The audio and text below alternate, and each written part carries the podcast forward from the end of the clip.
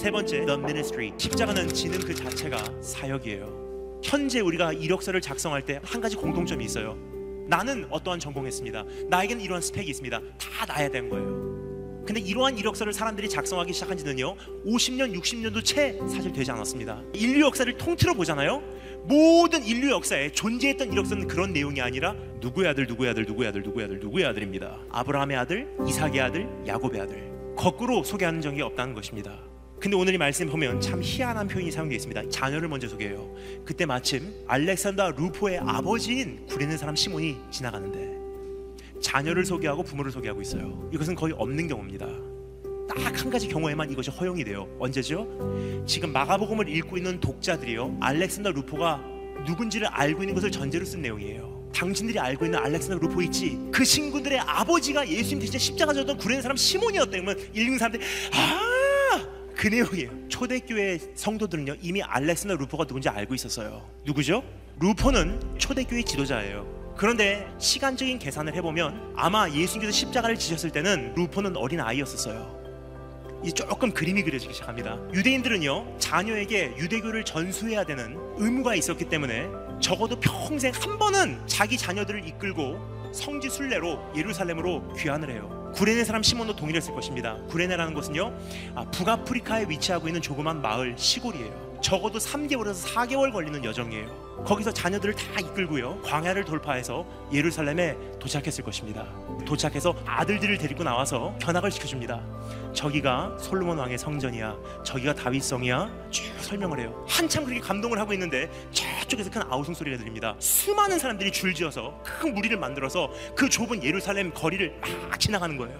뭐지 딱 바라보는 순간 그 무리들 한 가운데 한 사람이 피투성이로 쓰러져 있어요. 십자가가 쓰러져 있습니다. 그 사람을 향해서 막 채찍질하는 거예요. 이게 무슨 영문인지 가만히 보고 있는데 로마 군병 한 사람이 지명합니다. 너 나와 대신 십자가죠.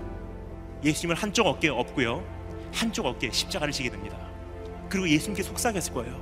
당신이 무슨 죄를 졌는지는 모르겠지만 이제 거의 다 끝났습니다. 조금만 더 견뎌주세요. 하고 아이들에게 돌아서서 이야기했을 거예요. 사람 무지 많지 길 잊어버리지 말고 바짝 쫓아와. 십자가 예수님 그리고 언덕을 올라갑니다.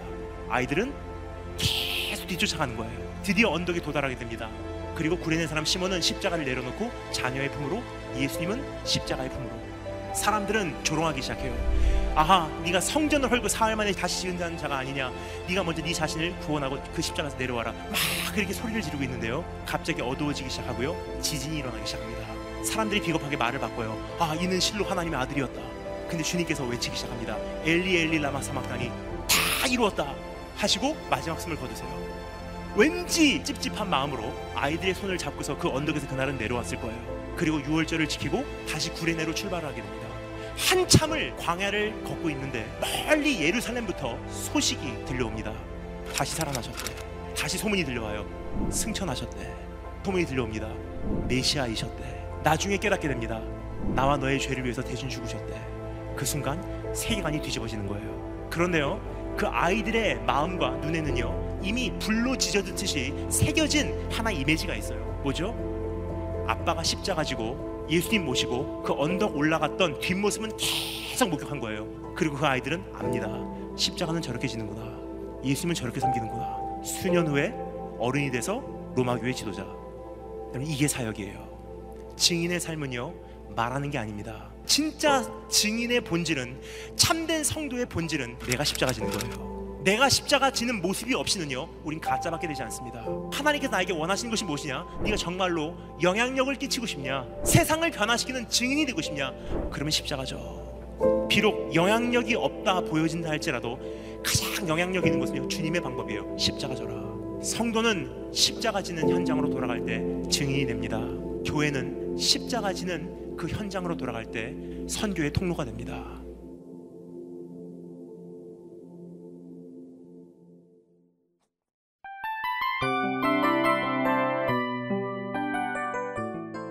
이 프로그램은 청취자 여러분의 소중한 후원으로 제작됩니다.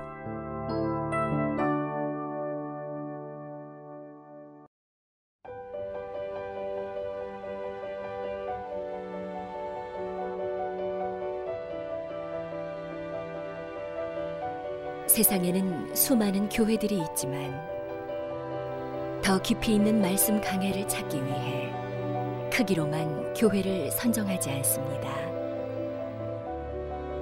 보다 좋은 영적 콘텐츠를 더 많이 나누기 위해 방송비를 받지 않습니다.